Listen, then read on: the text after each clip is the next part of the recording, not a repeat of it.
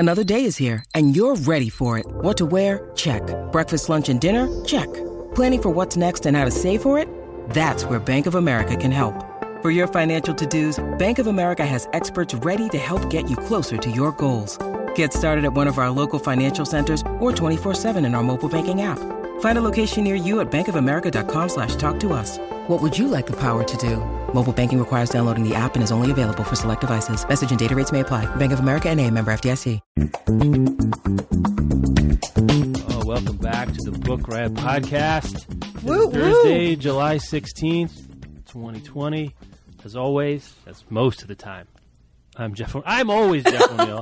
Most of well, the time, it's Jeff and Rebecca. Who can be sure? Yeah, uh, coming to you from book riot dot com.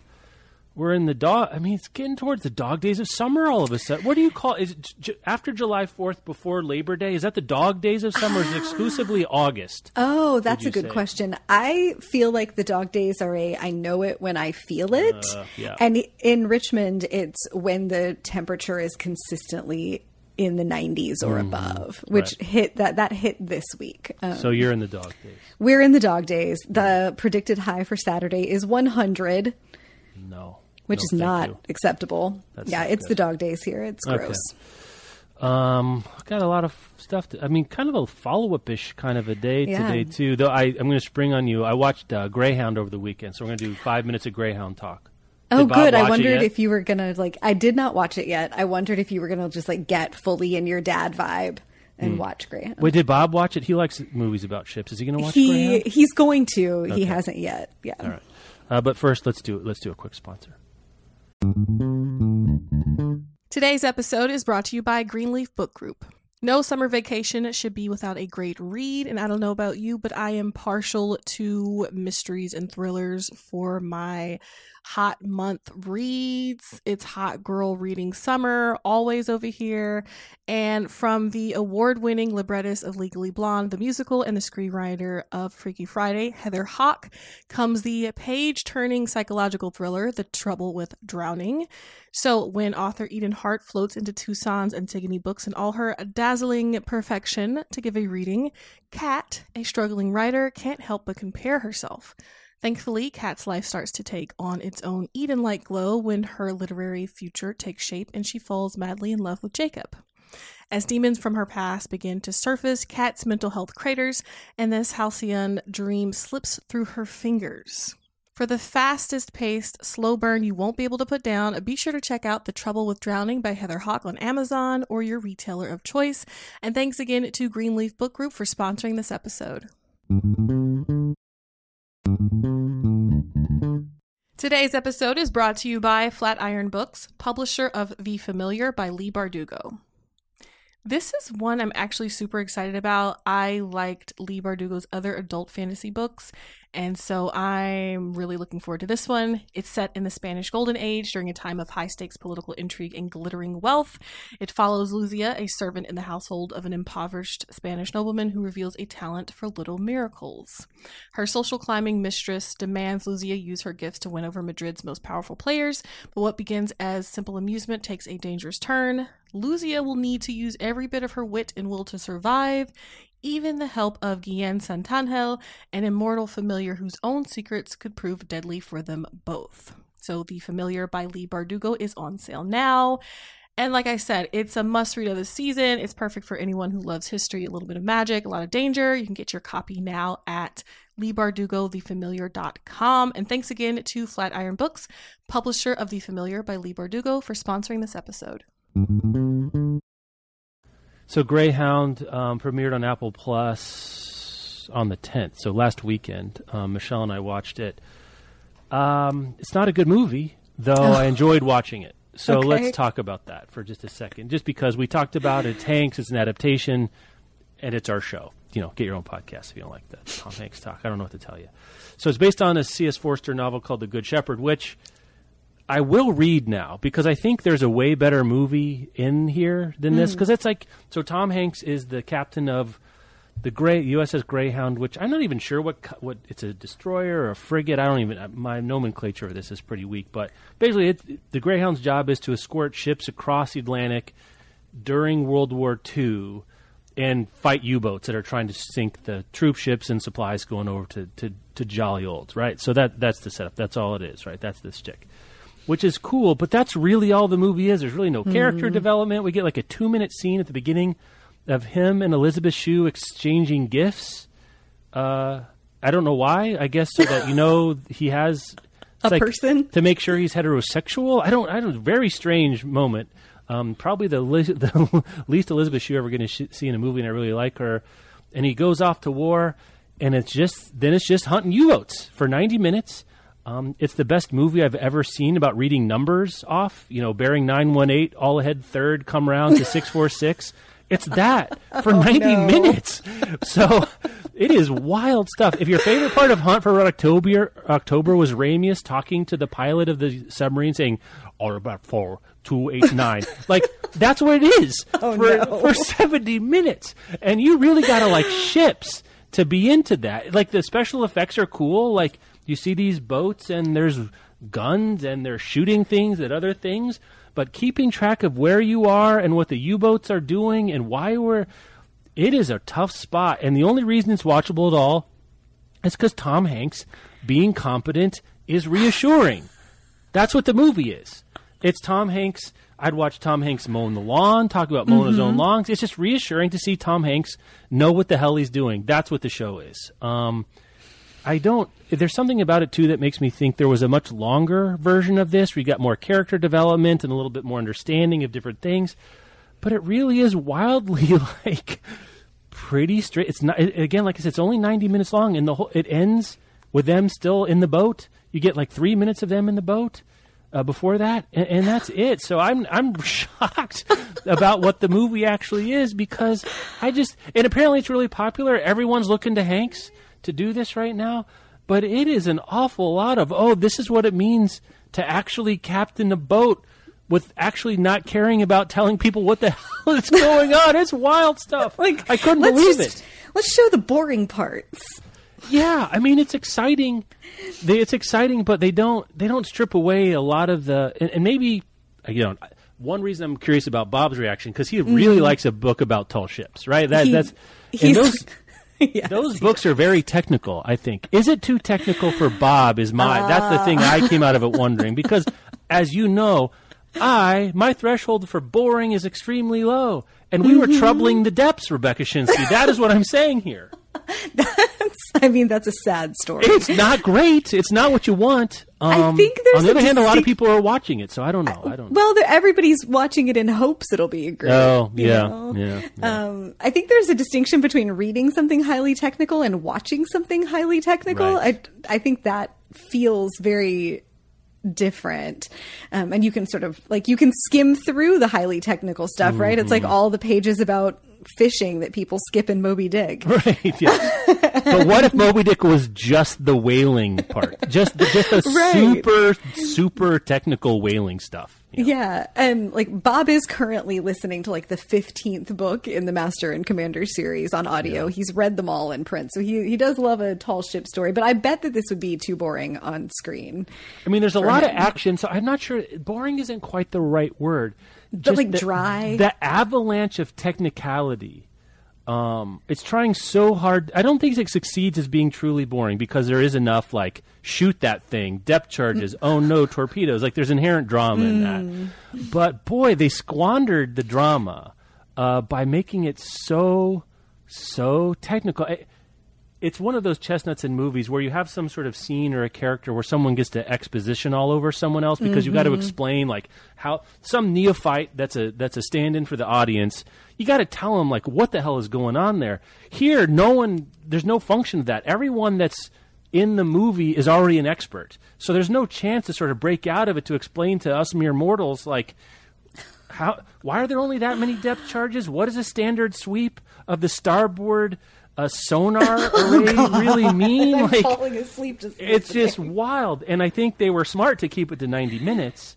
Um, and I don't know. It apparently it was long and trouble in production. And I thought mm. it was mostly because it's technical, because it they seems were, to me mostly C G I of ships. Like oh, it seems crazy hard to have made. They were but probably trying to like, figure out, like, can we yes. make this more interesting? Yeah. And I think they ultimately decided, let's just keep it to the ninety minutes that it's the actual boats going across and seeing who's going to die and who's not going to die. Like, just keep it to that stuff.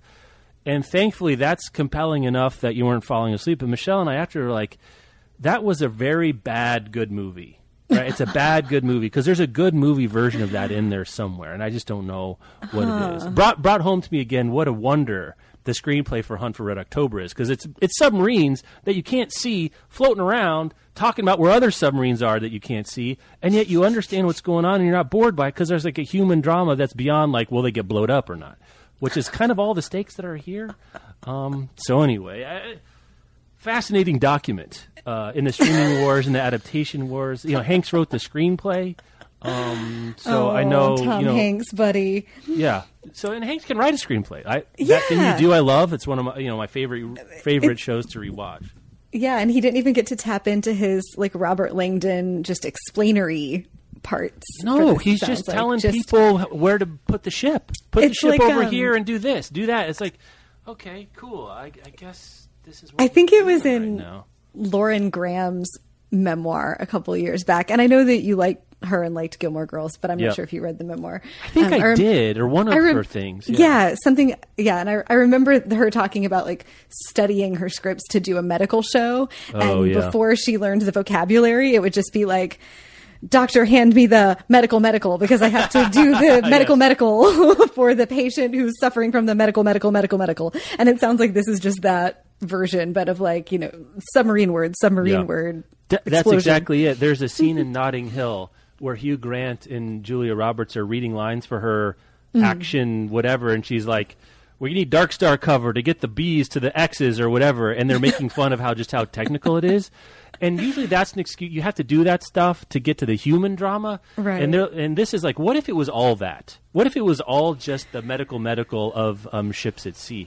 Because my dad was in the Navy. I read some books about ships. I know from ships, Rebecca Shinsky. Like, you know, as a, and I was like, What are the what? How do these things work? What can a U-boat do? Why are what is going on here? The sonar's broken, so, but then it's not, and I don't. We're this far away, bearing nine eight. We're within minimum sonar. The like, real test. Where are we? The real test then is the dad test. Does your dad like Greyhound? That's a great question. I need to see if he's he's he's going to watch it. My guess is he knows a little too much mm. to to be bored. By I, I would guess, right? He spent his time on ships. Like he's not a cat who's, you know, a, a, a surgeon. You know, he's a medical person, but he spends time on ships. I bet he would be fascinated to hear about all the stuff, you know, to see how it was really going on. Um, you know, we did get to see, you know, Tom Hanks gets blisters from his boots at one point and gets slippers. He puts slippers on, and that's like the most interesting that happened. that, that that's like, well, that's the most. It's just a break from the. Come around to two eighty-seven and all ahead right. falls. It's and just a human n- moment. Yeah, it just kind of, and it was like, geez, uh, his first command, uh. and he's Tom Hanks's age. So you're like, what's? How did this guy? It's his first command, and that's interesting. So he's an older that's guy. That, huh. But no, not not not commented on at all. I'm. I saw advertisements for Greyhound. It must have been in the last week or so as it was coming out. And it reminded me that we should just revisit like the whole oh, list yeah, of movies right. that we talked about that were coming out for spring and summer. To because since exist, theaters yeah. continue to like not be a thing. All right. Enough of that nonsense. Um, let's get on to actual other nonsense, new nonsense, news nonsense from the rest of the week uh, after this. Today's episode is brought to you by Tor Books. So if you are a fan of epic fantasy, if you're a fan of Scott Lynch and or Joe Abercrombie, but you want something a little different, you want a hero who's like a bit of a mess, then The Silver Blood Promise by James Logan is for you. In its academy dropout slash disgraced noble heir Lakan Gordova's life is in shambles.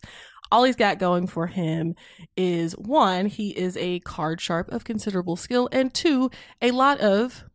maybe potentially a little too much wine. So they're, you know, those are the positives.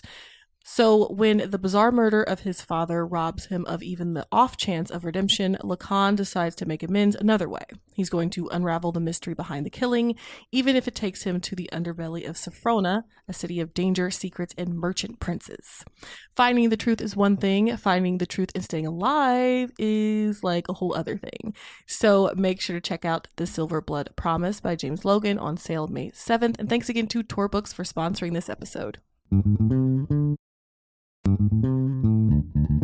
Today's episode is brought to you by Song of the Silks Realms by Judy I. Lin.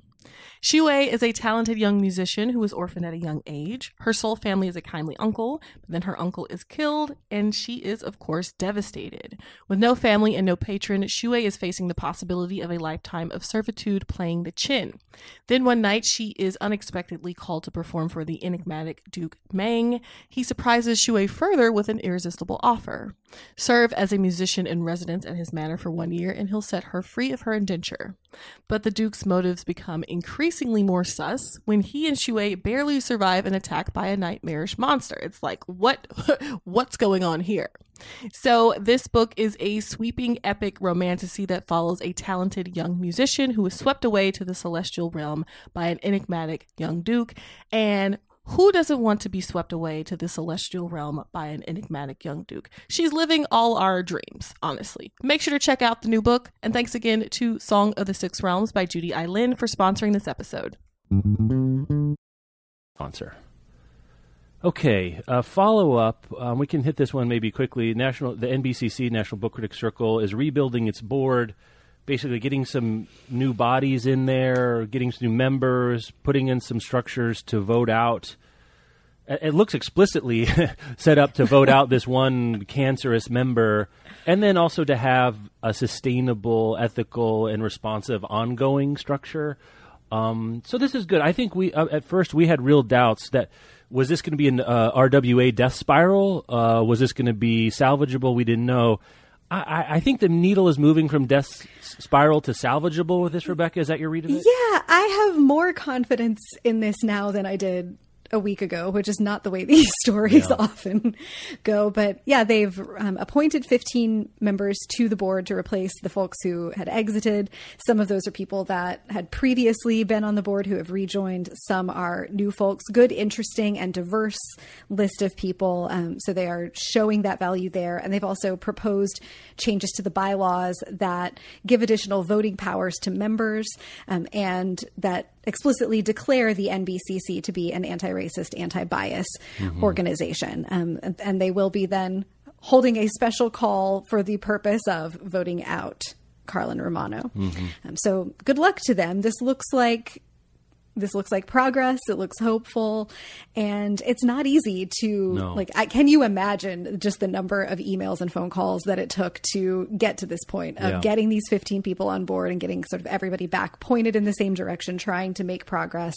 And that's an incredible amount of heavy lifting to the folks who have stayed at the N B C C and are trying to, to get this going. So yeah, looks like it, it might be salvageable. I guess one major difference too, to look at the, the worst case scenarios for the lifespan of groups like this. Um, actually, the, wor- the worst case scenario is not always that these things dissolve, right? The worst thing is they right. continue and be racist organizations, of course.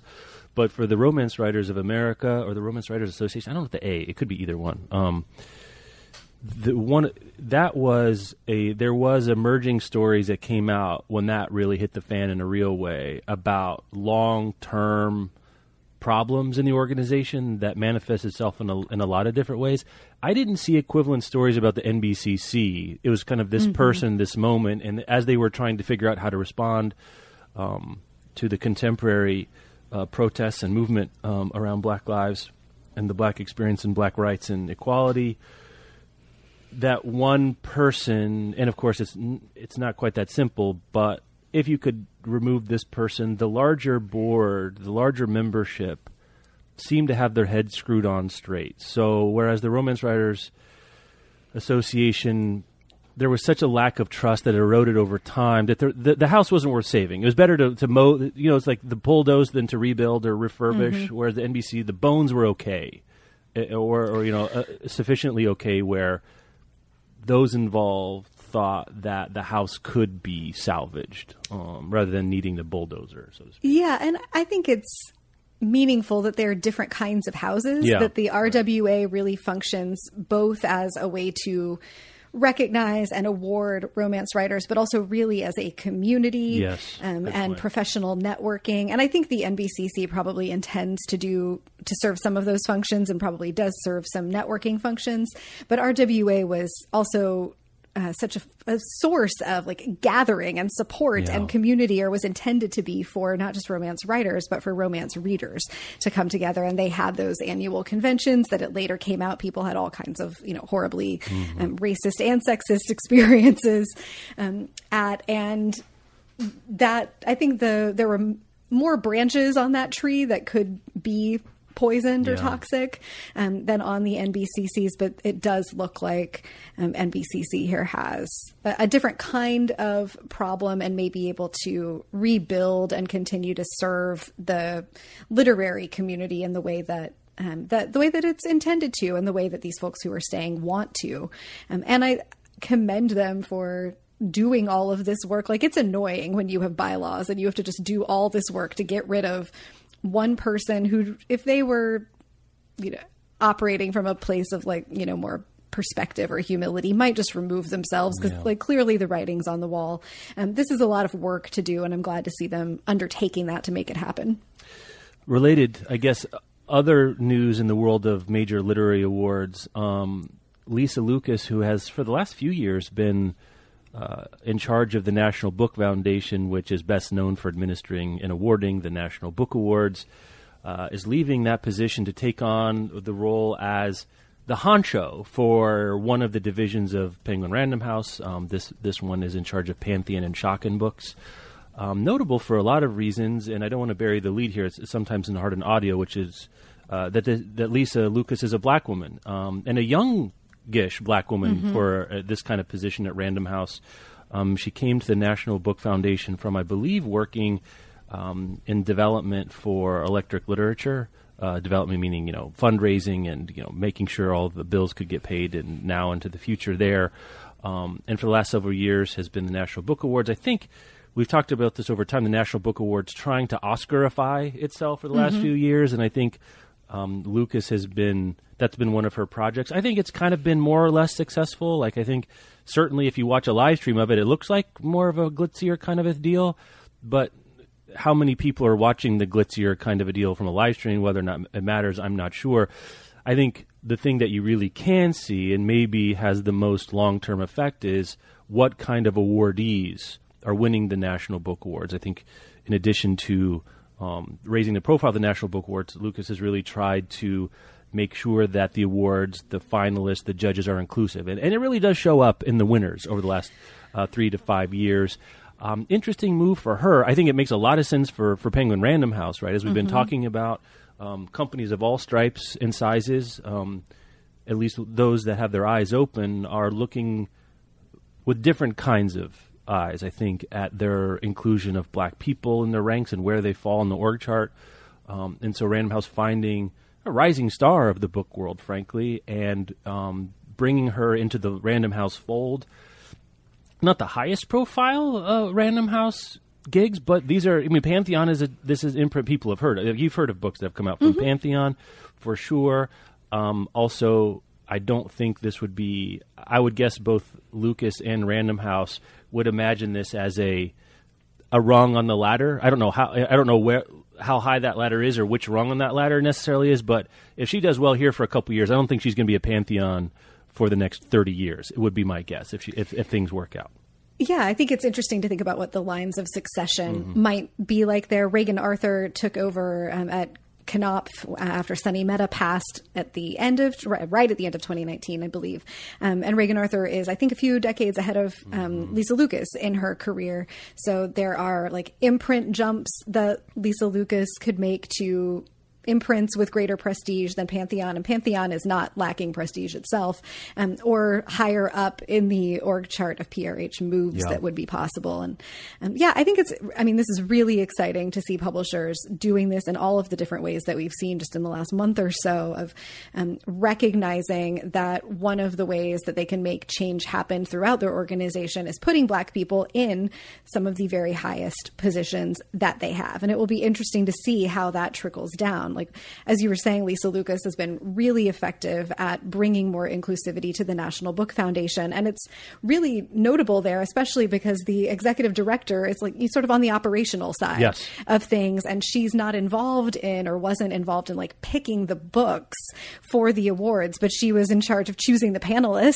Mm-hmm. And um, one thing that we know is, you know, if you have a more diverse group of people, they're going to come up with a more diverse, most likely list of a long list and a more diverse short list. And that's certainly been effective. She's a great networker and yeah. seems really well liked um, throughout publishing. Like, I couldn't tell you the name of the previous executive no, director no. of the National Book Foundation. That's a wonderful point. Well, that's what I say. Kind of a rising star. She's well liked in the publishing industry. We've met her yeah. ourselves, and we don't know any. Well, I don't know anybody. Right? Yeah. Like yeah, and it'll be interesting to see who the National Book Foundation brings yeah. in after her. I can't think of anybody um, that I know of, which is a limited mm-hmm. uh, that like that's a limited sample size. So I'm sure there is somebody available, but who's working in like literary nonprofits that has risen to the place where it would be like, oh yes, obviously that's the person that yeah. the N B F is going to go after. Um, but she's done just incredible work, and I think it'll be interesting to see like what kinds of people she hires, what kinds of books, and um, is she giving the green light for? How is she going to divvy up the budget mm. that she gets um, heading up Pantheon? And will we see that result in a more diverse editorial staff and more diverse books being published by Pantheon, and the, just the culture of P R H changing overall? Really, really interesting to see. Maybe, maybe I'll try to get her on the podcast for an interview in six months or so when she's been on the job for a while, because I'd love ah, to hear her. T- I'd love to hear her talk about her her motivation. Right? I'm now. Uh, th- there's a, there's the motivation that n- needs no name, which would be working as executive director for a nonprofit versus being an S V P at Random House is a different, I would guess, a different money situation. So grab that bag. I'm never I'm never going to question anyone's motive uh, in their career when they when that's mm-hmm. a possibility. But is she also thinking in terms of awarding books after they've already been bought, edited, publicized, marketed, and published? Versus getting closer to the metal of what kinds of books are coming through the pipeline to get awarded, how much of that kind of thinking influences? Did she think she could be, quote unquote, more influential, whatever that means, and how, mm-hmm. how that would be means by being in the machine, so to speak? Um, and, you know, what's the difference, right? I mean, they're both influential. They both, ma- they both matter. Um, but someone who has experience doing one and seeing and making a move suggests that there's something else about this gig that she likes. Now, and maybe it's maybe it's you know maybe it's uh, prestige, maybe it's power, yeah, maybe it's, it's cash, but maybe it's also sort of efficacy, right, or of some kind, yeah, of influence could, in a very. I think it could be all of those. Way. Yeah, right. Yeah, I think it could really be all of those things. It certainly has the opportunity to be all of those things, or the potential to be all of those things. And you know, it, I think one trick that she's pulled off very well is. Being the executive director of a nonprofit of any size is not glamorous work. No. Um, but Lisa Lucas has kind of pulled off making it seem that way. Yeah. Um, and the National Book Awards do look beautiful. They seem fancy. I think to the, like the lay reader, if you ask like, what's a fancier job, being the head of this imprint at Pantheon or heading up the National Book Foundation, like most average readers on the street would probably say the National Book Foundation. But I think inside the world of publishing, going to head up your own imprint um, and yeah. run like, you know, run a business within a business at a publisher is more prestigious. This is a career step up, um, I think, undeniably in the hierarchy of publishing related jobs. And yeah. it's, um, and it's cool to see that happen. Even if it's not a step up, it, the national the executive director of the National Book Awards might be the highest peak in the mountain range of, you know, literary awards in America. Whereas if Pantheon and Schocken might be a lower peak, but the range is higher. There's higher peaks yeah, in that range yes, is what yeah. one way to think about it too. Though I'm because like you're not going to go run the Nobel because of a, a bunch of different reasons. Who right. would want to take? Yeah, that right. But right it's now. Also the Swedish Academy and all that kind of stuff. Um, mm-hmm. The Pulitzer Committee. I guess you could run the Pulitzer Prize if you want to. Dana Kennedy, who just went over to Simon Sucher, came from mm-hmm. that. That's that's actually you're not you're mostly not in publishing there. That's mostly a journalistic award, as we've talked right. about over time. That happens to have a few um, arts and letters ones. So that I guess that would maybe be more prestigious. I don't think like after that it's going to be. I guess you could run the MacArthur Foundation, which is also just sort of. It has books as in, and writers get, but but you're saying we we did that exercise of like which of the awards would put your bio like. For books, for, for if you're someone who cares about books, the National Book Award is probably it. You know, it's the, the it's, yeah. So there you go. So if you if you I, want to ascend higher, you got to get on a different mountain range, I guess. Yeah, and I think if she had wanted to go higher, or if a person wanted to go higher and stay in the world of like nonprofits and arts and fundraising yeah. from the National Book Foundation, they would need to leave yes. literature and move into like another area of the arts, or Ford Foundation, you know, Harvard mm-hmm. University, and you know, like that kind right. of stuff. And right. some people really like that, some people aren't, but it's a different kind uh, of a gig. Mm-hmm. So she's getting closer to books rather than farther away, I guess, is another way. Yeah. Yeah, I think that's too. a good way of summarizing it.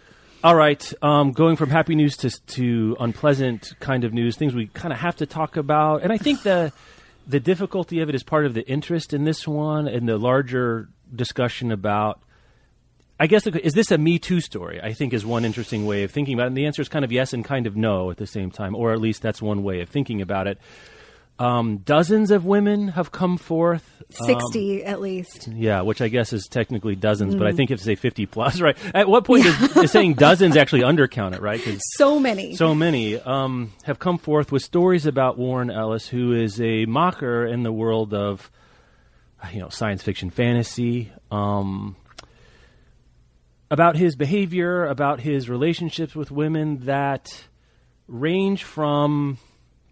you know, I didn't know he was dating someone else, to he was pretty explicitly trading influence for, you know, physical relationships. Um, and I'm not sure what else to say about it from that. So that that's one piece of it. The other piece is that some of the women, and I don't think they're speaking necessarily all with one voice, but a, a cohort of the women is saying, we're, we're not looking to, quote unquote, cancel Warren Ellis, but we're looking to have a conversation about how to prevent this in the future. So I think the motivation is a little bit interesting, because that is a change. That, that's a, that's a, I think that's a phrase we haven't really heard around a figure of this side in the world of books and reading quite so, so mm-hmm. much, that explicitly at, with, with the same breath of saying, here's what's happened to me, also here's what I would like not to happen with Warren Ellis. Yeah. I, I kind of also think there's room that both of these things could happen. Like this being in the news right. to the degree that it has been, at least in the literary world, is probably going to result in the functional cancellation of Warren Ellis mm-hmm. from from many people's bookshelves, or from bookstores, or from being welcome at gatherings and cons and all of that. But that their primary goal isn't just to out him, but to talk about the culture specifically within like the Comic-Con world and the worlds of sci-fi and fantasy, which are small communities yep. that are close knit. And this dynamic that happens, that Warren Ellis is not the only example of, where an older man, an older white man usually, um, who has prestige and recognition and success, forms relationships with younger women who are trying to break into the industry. And um, he uses those relationships f- for sexual gain, and these young women think that they are being mentored, or they think they're just dating someone who's very famous, or maybe all of the above. Um, and the range here is like, this dynamic is problematic on its own. Mm-hmm. And a lot of people have been hurt by it in, with Warren Ellis and in other communities, like, and not just in books, like we've seen this, you know, probably every industry that has networking communities. So every industry has examples where this happens.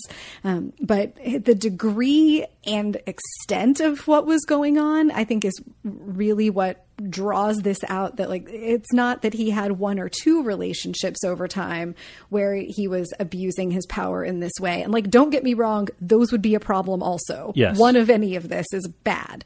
Um, but that at one time, he allegedly was conducting relationships with nineteen different people who did not, like, now they've all found each other. Some of these women started a website called So Many of Us that's linked in the Guardian piece that you'll see in the show notes if you want to go farther down this rabbit hole.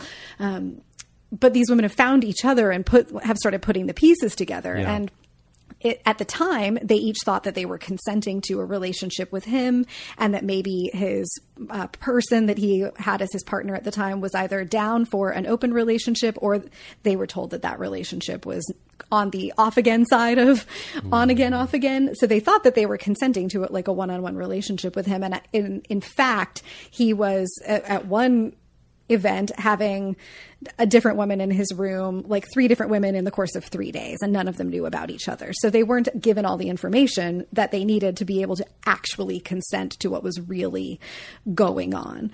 Um, And just like the level of planning and detail and tracking, like I, I was talking to a friend offline about this, like you would literally have had to have spreadsheets to keep track of nineteen relationships at the same time. Um, that and that he hit it very well. You know, like one of the things that I've seen uh, come out of this is that Kelly Sue DeConnick, who's an incredible uh, comics writer, did a, an Instagram live video that we'll put in the show notes as well, where she talked about the fact that she and Warren Ellis have been friends for twenty years. He's been very good to her.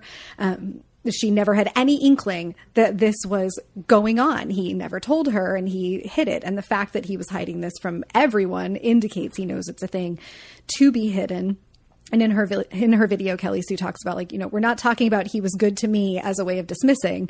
She believes all of these women and has been talking to them and also working with them to try to look at, you know, she's advanced in her mm. career um, and she has position and clout and power in the sci-fi fantasy comics world. What can we do in the culture of these communities to prevent this from happening as much as possible?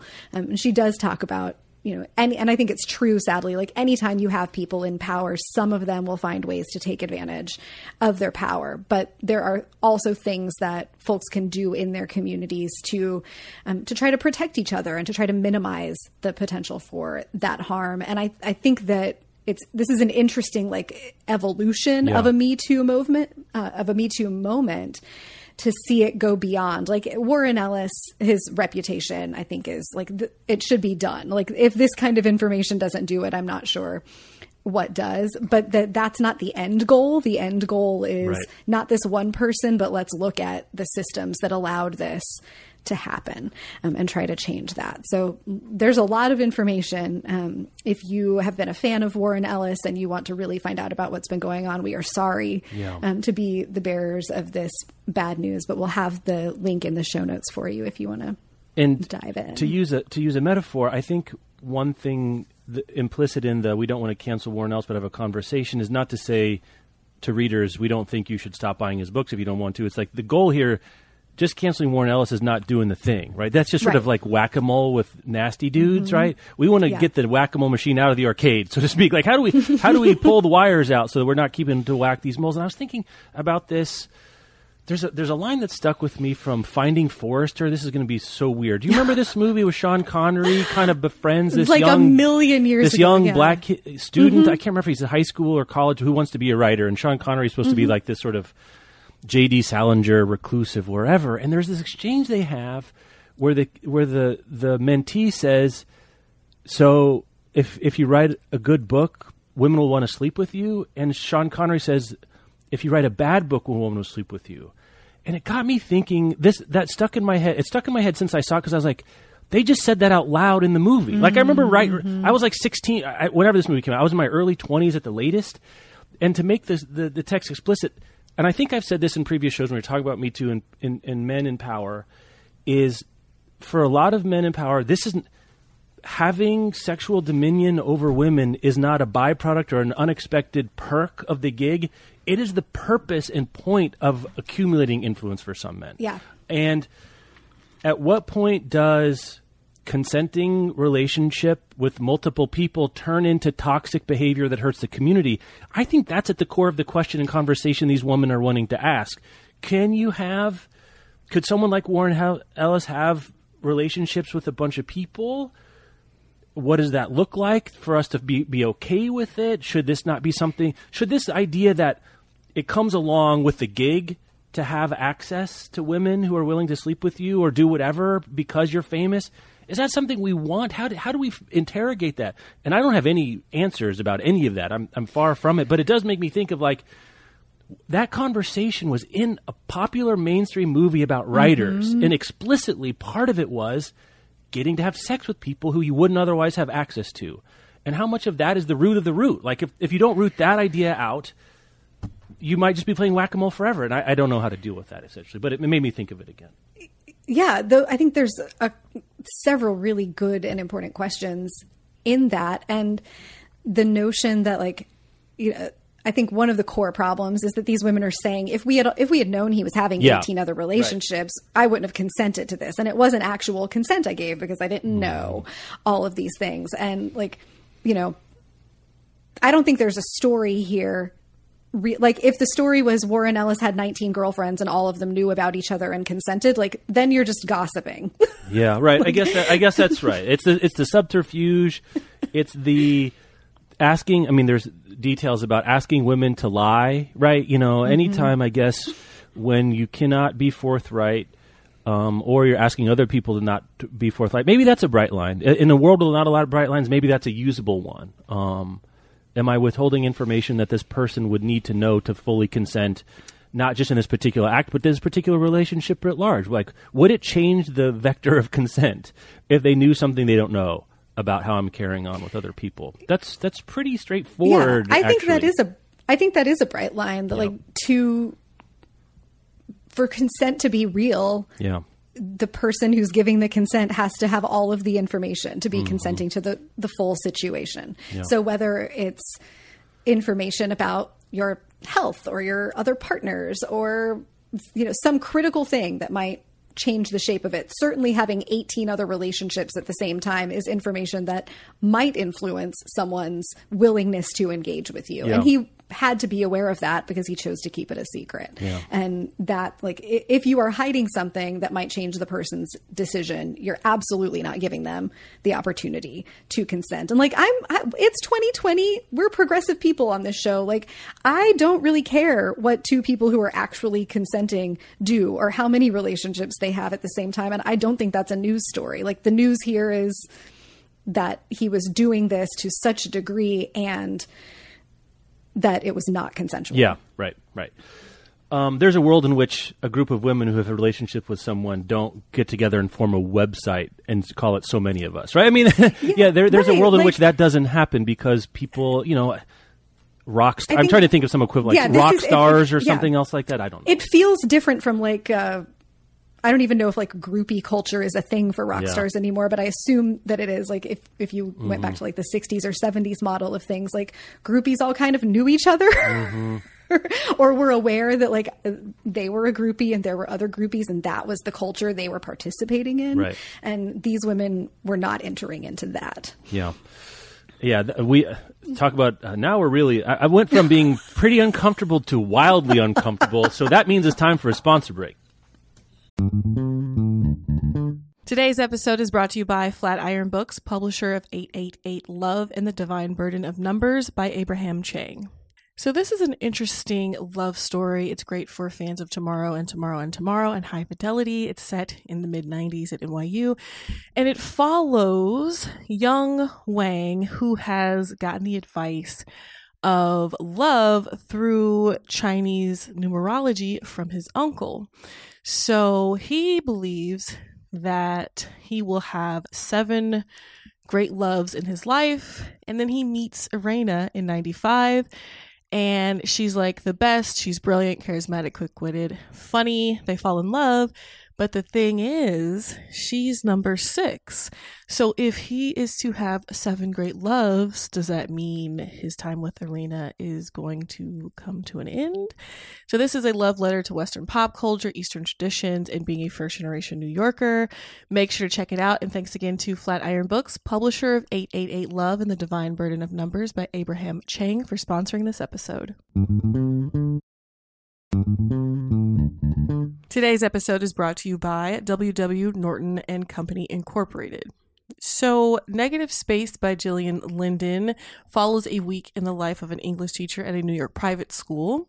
At home, her children ask constant questions about mortality, and her husband offers occasional counsel between Zoom calls. At school, something happens. She accidentally witnesses an ambiguous, possibly inappropriate interaction between a teacher and a student, but how can she be sure of what she saw? Negative Space is a portrait of a woman caught between the pressures of what's normal and what isn't, and examines what we owe the people who depend on us in a fractured and indifferent world. It's a debut novel and a short novel. It's perfect if you want something quick and easy to carry around, but it's also thought-provoking. It takes place during the pandemic, but it's not pandemic-focused, and it really just looks at everyday anxieties in low-threat situations that have high consequences. So make sure to check out Negative Space by Gillian Linden, and thanks again to W W Norton and Company Incorporated for sponsoring this episode. Uh, in good news things, uh, not much to say about this except that it exists and you can do it. The Book It program. Um, if there is something in the world of books and reading with a higher Q rating than the Book It program among people of a certain age, I don't know what it is. This is where Pizza Hut basically makes a reading summer reading program where you, your kids, you and your kids, or you know, kids in your life, um, or kids that can do it on their own, self-report reading. They do it enough, they get a personal pan pizza on the hut itself. Um, I remember doing this. You remember doing this. Mm-hmm. You can go check it out. We'll put a link in our show notes. Uh, would love to see, I'd love to get um, a whole bunch of kids that are reading this summer a little extra pizza for it. I'm going to sign my kids up later today. When I told them about it, they were through the roof excited, even though we have pizza, you know, but th- that we they could get their own little one and they can earn it. Like it's a thing, like that. that's a thing. And um, you and I off the air were wondering, does this inspire one additional page of reading than if there were no pizza? Some questions are better left unanswered and uninterrogated. I don't care if it does or not. I don't care either. This this exists. Um, did you you did Book It when you were a kid, right? Oh, I for sure did. Yeah, right. And I don't think it inspired additional reading in me, but I was already going to read to fill mm-hmm. out like everything I needed to fill out that form. I was just more like d- double and triple and probably quadruple dipping in summer reading rewards program. Yeah, you're like an extreme couponer of kids reading programs. Yes. Yeah.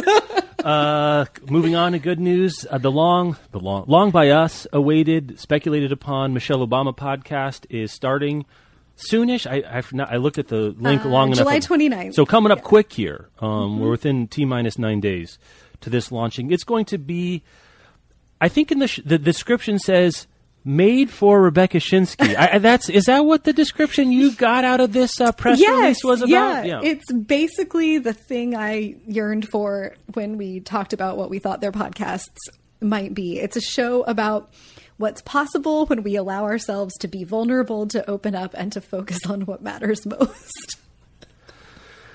Well, Michelle's been reading my journals, Jeff. Yeah, she she has. They, they got a drone. While while Obama's in power, the N S A was going to work on what does Shinsky want? Let's let's take a look at her dream journal mm-hmm. for a podcast and see see what she has here. The the the lineup. There's some names I don't know, some we do. We, weirdly, one of the the announced launch week guests is Conan O'Brien, which I think about vulnerability and like opening up to the possibilities of being an authentic human. I, I think Conan O'Brien is the bottom quartile of my picks for that. He seems like an interest. He's certainly an interesting, funny, and smart guy. But like, anyway, th- so that'll be fascinating to see. I, I guess it's not the, if it was like Glennon Doyle and Brene Brown and Oprah, I mean, that's maybe I would have expected for the launch mm-hmm. kind of titles, which I'm sure that, you know, Obama, Michelle's the one who says no in these bookings. Right. It's not anybody else. So I'm assuming that there's some intentionality about this, and I, I don't really know, but I thought it was interesting that it wasn't just like it's Barack, Oprah, and uh, Brene Brown in the first week or something yeah, like that, because it could have been right, and we kind right. of would have seen and that. Like her mom and her brother are going to be on the yeah. show. That'll be great. Valerie Jarrett, the longtime advisor to both Obamas, mm-hmm. um, will be on the show. Yeah, a few names that we don't know, and Conan. And I do think you know, like there's a lot of vulnerability implicit in comedy and doing the kind of That's work fair. That Conan O'Brien does. It'll be interesting. I'm assuming they have some, they must have like a, a relatively close relationship. She said in a different interview, or maybe it was in like the teaser, you know, two minute teaser on Spotify for the podcast, that these are conversations with folks that she's close to and feels comfortable with, and that we're starting off with like friends and family basically. Yeah. Um, so I hope that she'll provide some context, because that is the most surprising one here. Like, yeah, parents, Valerie Jarrett, Michelle Norris, Conan cool, O'Brien, cool, cool. Conan O'Brien. Like, well, I have to say my, my, my, the esteem in which I hold Conan O'Brien went up meaningfully when I saw yeah. the name. Just, just you know, um, uh, innocent by association, I guess, to mm-hmm. some degree. Like, I've watched Conan. I wouldn't call myself a Conan fan, but I think he's fine. In the nineties, it was a big deal. Like, he, he was the counter to the Letterman Leno duopoly mm-hmm. of late night. So that was always interesting. Like, explicitly positioned herself as a nerd. Um, but I'm fascinated to see how this is going to go. And one of the things you were really looking for was, and, and the we get the adjective here of candid, so it's not going to mm-hmm. be scripted necessarily. You know, I have my I have my doubts about whether Michelle or Barack Obama can actually ever be candid in public in a way that we would understand candid. Like, how candid is candid? They're so good at being um, spontaneously polished, I guess is one way of putting it. Mm. It'll be interesting to hear how the, even just the production is like, it, does it feel like it's edited at all? What what is it going to sound like? I'm really fascinated to see. Yeah, I think that we've, we're seeing Michelle Obama on a really interesting trajectory where, you know, through their public life, and she talks about this a lot in the book, um, she became more and more contained because the risk yeah. that was inherent in being candid or just being herself was that the media were going to talk about it. They were going to be sometimes often cruel and hurtful. The kids might be impacted. It just wasn't worth it. Just the cost mm-hmm. benefit was not worth being fully candid. And that as they, as she and Barack left the White House, um, sort of getting to shed those layers of containing herself. And she was a little more candid in the book and a little more candid than that on the tour and in the Becoming documentary, which follows her going on her book tour. I think she was even more candid and was talking about like this gradual, you know, loosening up and getting to be herself. And yeah, I don't think that when you're that famous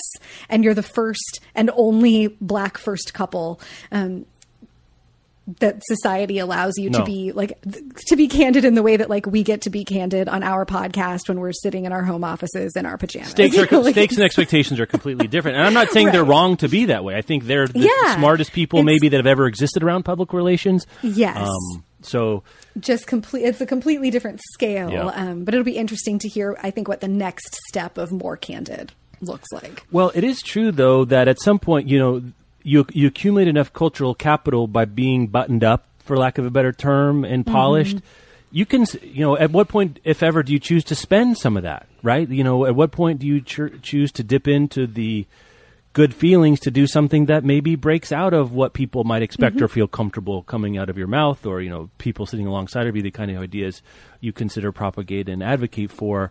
Um, but, you know, fascinating to see here. I'm sure we'll see um, Barack himself from time to time. I think I you, you so. were talking about how he would show up from time to time on the tour, not always, mm-hmm. like very sort of strategic guest stars, right? You don't want to use, you don't want to use them all the time, right? But just enough, just enough to, to keep yeah, I'm with. Sure he'll appear. It'll be, I think, interesting over time to see how far out these seem to be recorded, or if they have some flexibility to do things that respond to whatever's happening in culture mm-hmm. at the time and be a little more off the cuff. I'm ready. Yeah, I'm just excited to see. I think it's a moment a lot of people are ready. I mean, frankly, yeah. it's, it's mm-hmm. a good moment for o- Michelle Obama to, to, to calm us down and help us out and give us strength. Um, frankly, if it's just an hour of her being like, just everyone calm down, just, that would be yeah. great. Like one of those, some of those meditation mantras, but just Michelle Obama. Uh, last, just calm down. The last story, I don't want to undersell the story, I mean, oversell the story, but I think this one is largely about Rebecca and I being the avatars of literary history. I think that's what the, the real, that's where the upshot of this particular story is. In today's breaking news, we were right about a thing. Yeah, right. So Colson Whitehead um, becomes the youngest ever winner of the Library of Congress Prize for American Fiction. It's a lifetime achievement award. Um, past winners are giants in, mm-hmm. um, you know, contemporary, you know, contemporary versus modern, blah, blah, blah, it's kind of thing. But really, since the award was starting given out about twelve years ago, you see your Toni Morrisons, your Erdricks, your Marilyn Robinsons, and now Colson Whitehead, um, which now Marilyn Robinson is still alive, so you can't say, based on this, he's the greatest American living novelist, as, as we contend that he is, though I think that he is. Mm-hmm. But at the very least, he's sort of the, the youngest great, right? Uh, of, you know, some of the people on this list are, are living and some of them aren't. Um, You know, I, I wonder about winning a Lifetime Achievement Award. Is, is he fifty even? I can't remember. Yeah, exactly. He's fifty. Just at fifty. I hope there's a lot of lifetime achieving still to go for Colson Whitehead. We heard that a new book is coming out next fall. Is that what we heard? Yes, yeah. The fall of twenty twenty-one. His uh, Twitter account announced it. It's called The Harlem Shuffle. Yeah, looking forward to that. Um, probably the only uh, winner of this award to be photographed wearing a leather motorcycle jacket. Uh, very... Uh, on a leaning on a white box, you know, so it's a very interesting um, one. Toni Morrison won the award in twenty eleven. I don't know how she was the fourth winner. Like they're like Herman Wouk and John Grisham before Toni Morrison. I don't know what to say about that. John Grisham before Toni Morrison is a sentence that should not. Th- that's a that's a tough look for us uh, as someone who now thinks that, you know.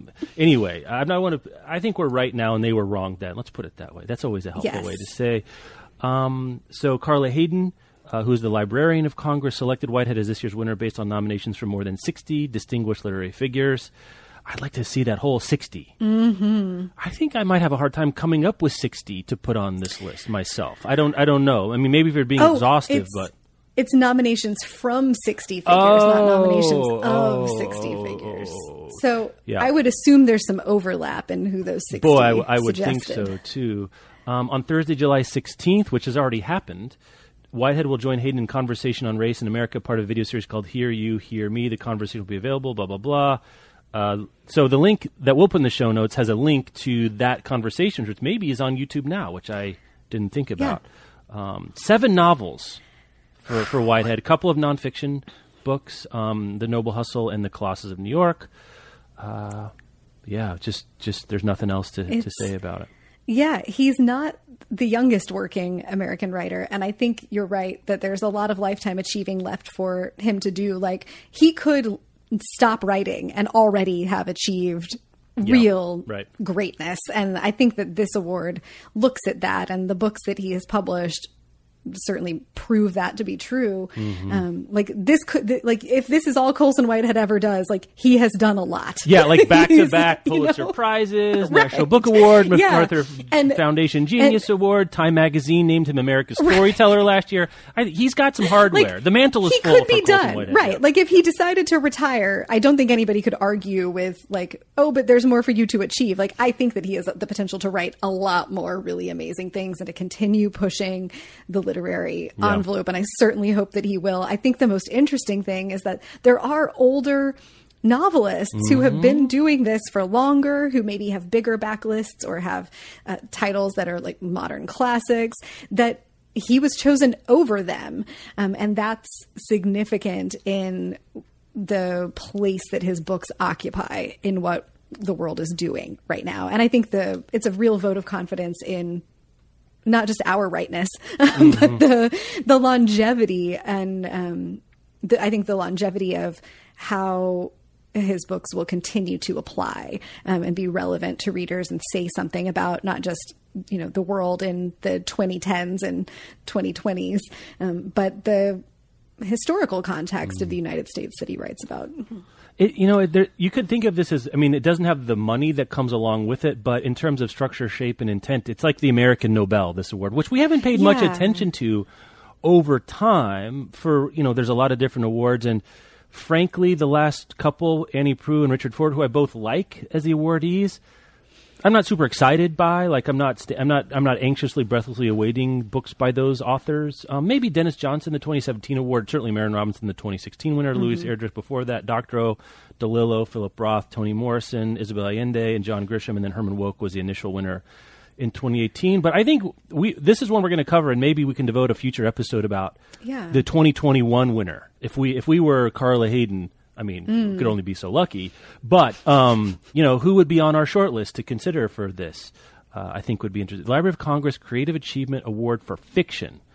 Uh, so that's, you know, yeah, important too. We're not looking at, I don't know, nonfiction writers or poets or playwrights or anything else right. like this. Yeah. And um, there's, I mean, there are a lot of ways to have a successful and impactful fiction writing career that aren't being Colson Whitehead. Well, I mean, it, it, it, just because you didn't make it onto Mount Rushmore didn't mean you didn't do good work. That's all I'm saying. Exactly. Yeah, yeah, yeah exactly. Right. Um, interesting to think about who those might be. Yeah, it's tougher. Um, it was pretty clear to us when we talked about it that Colson Whitehead would be our pick for, you know, wearing the crown of the greatest mm-hmm. living American fiction writer. I think who's the Dauphin maybe is harder, right, um, yeah. so to speak. Uh, anyway, Rebecca, that's our show. As always, you can find links to all the stories we talked about um, at book riot dot com. Listen, you can shoot us an email, podcast at book riot dot com. If you got feedback, questions, or comments for us. Programming note, um, the midweek episodes are coming back in late August. We're going to kick off with a review of our favorite reading from the summer. We'll do a fall preview and then some other stuff coming up as well. So, um, you know, make sure you make time in your podcast life for a little more Jeff and Rebecca coming at you. Uh, Rebecca, thank you as always, and we'll talk to you next week. Yeah, have a good one.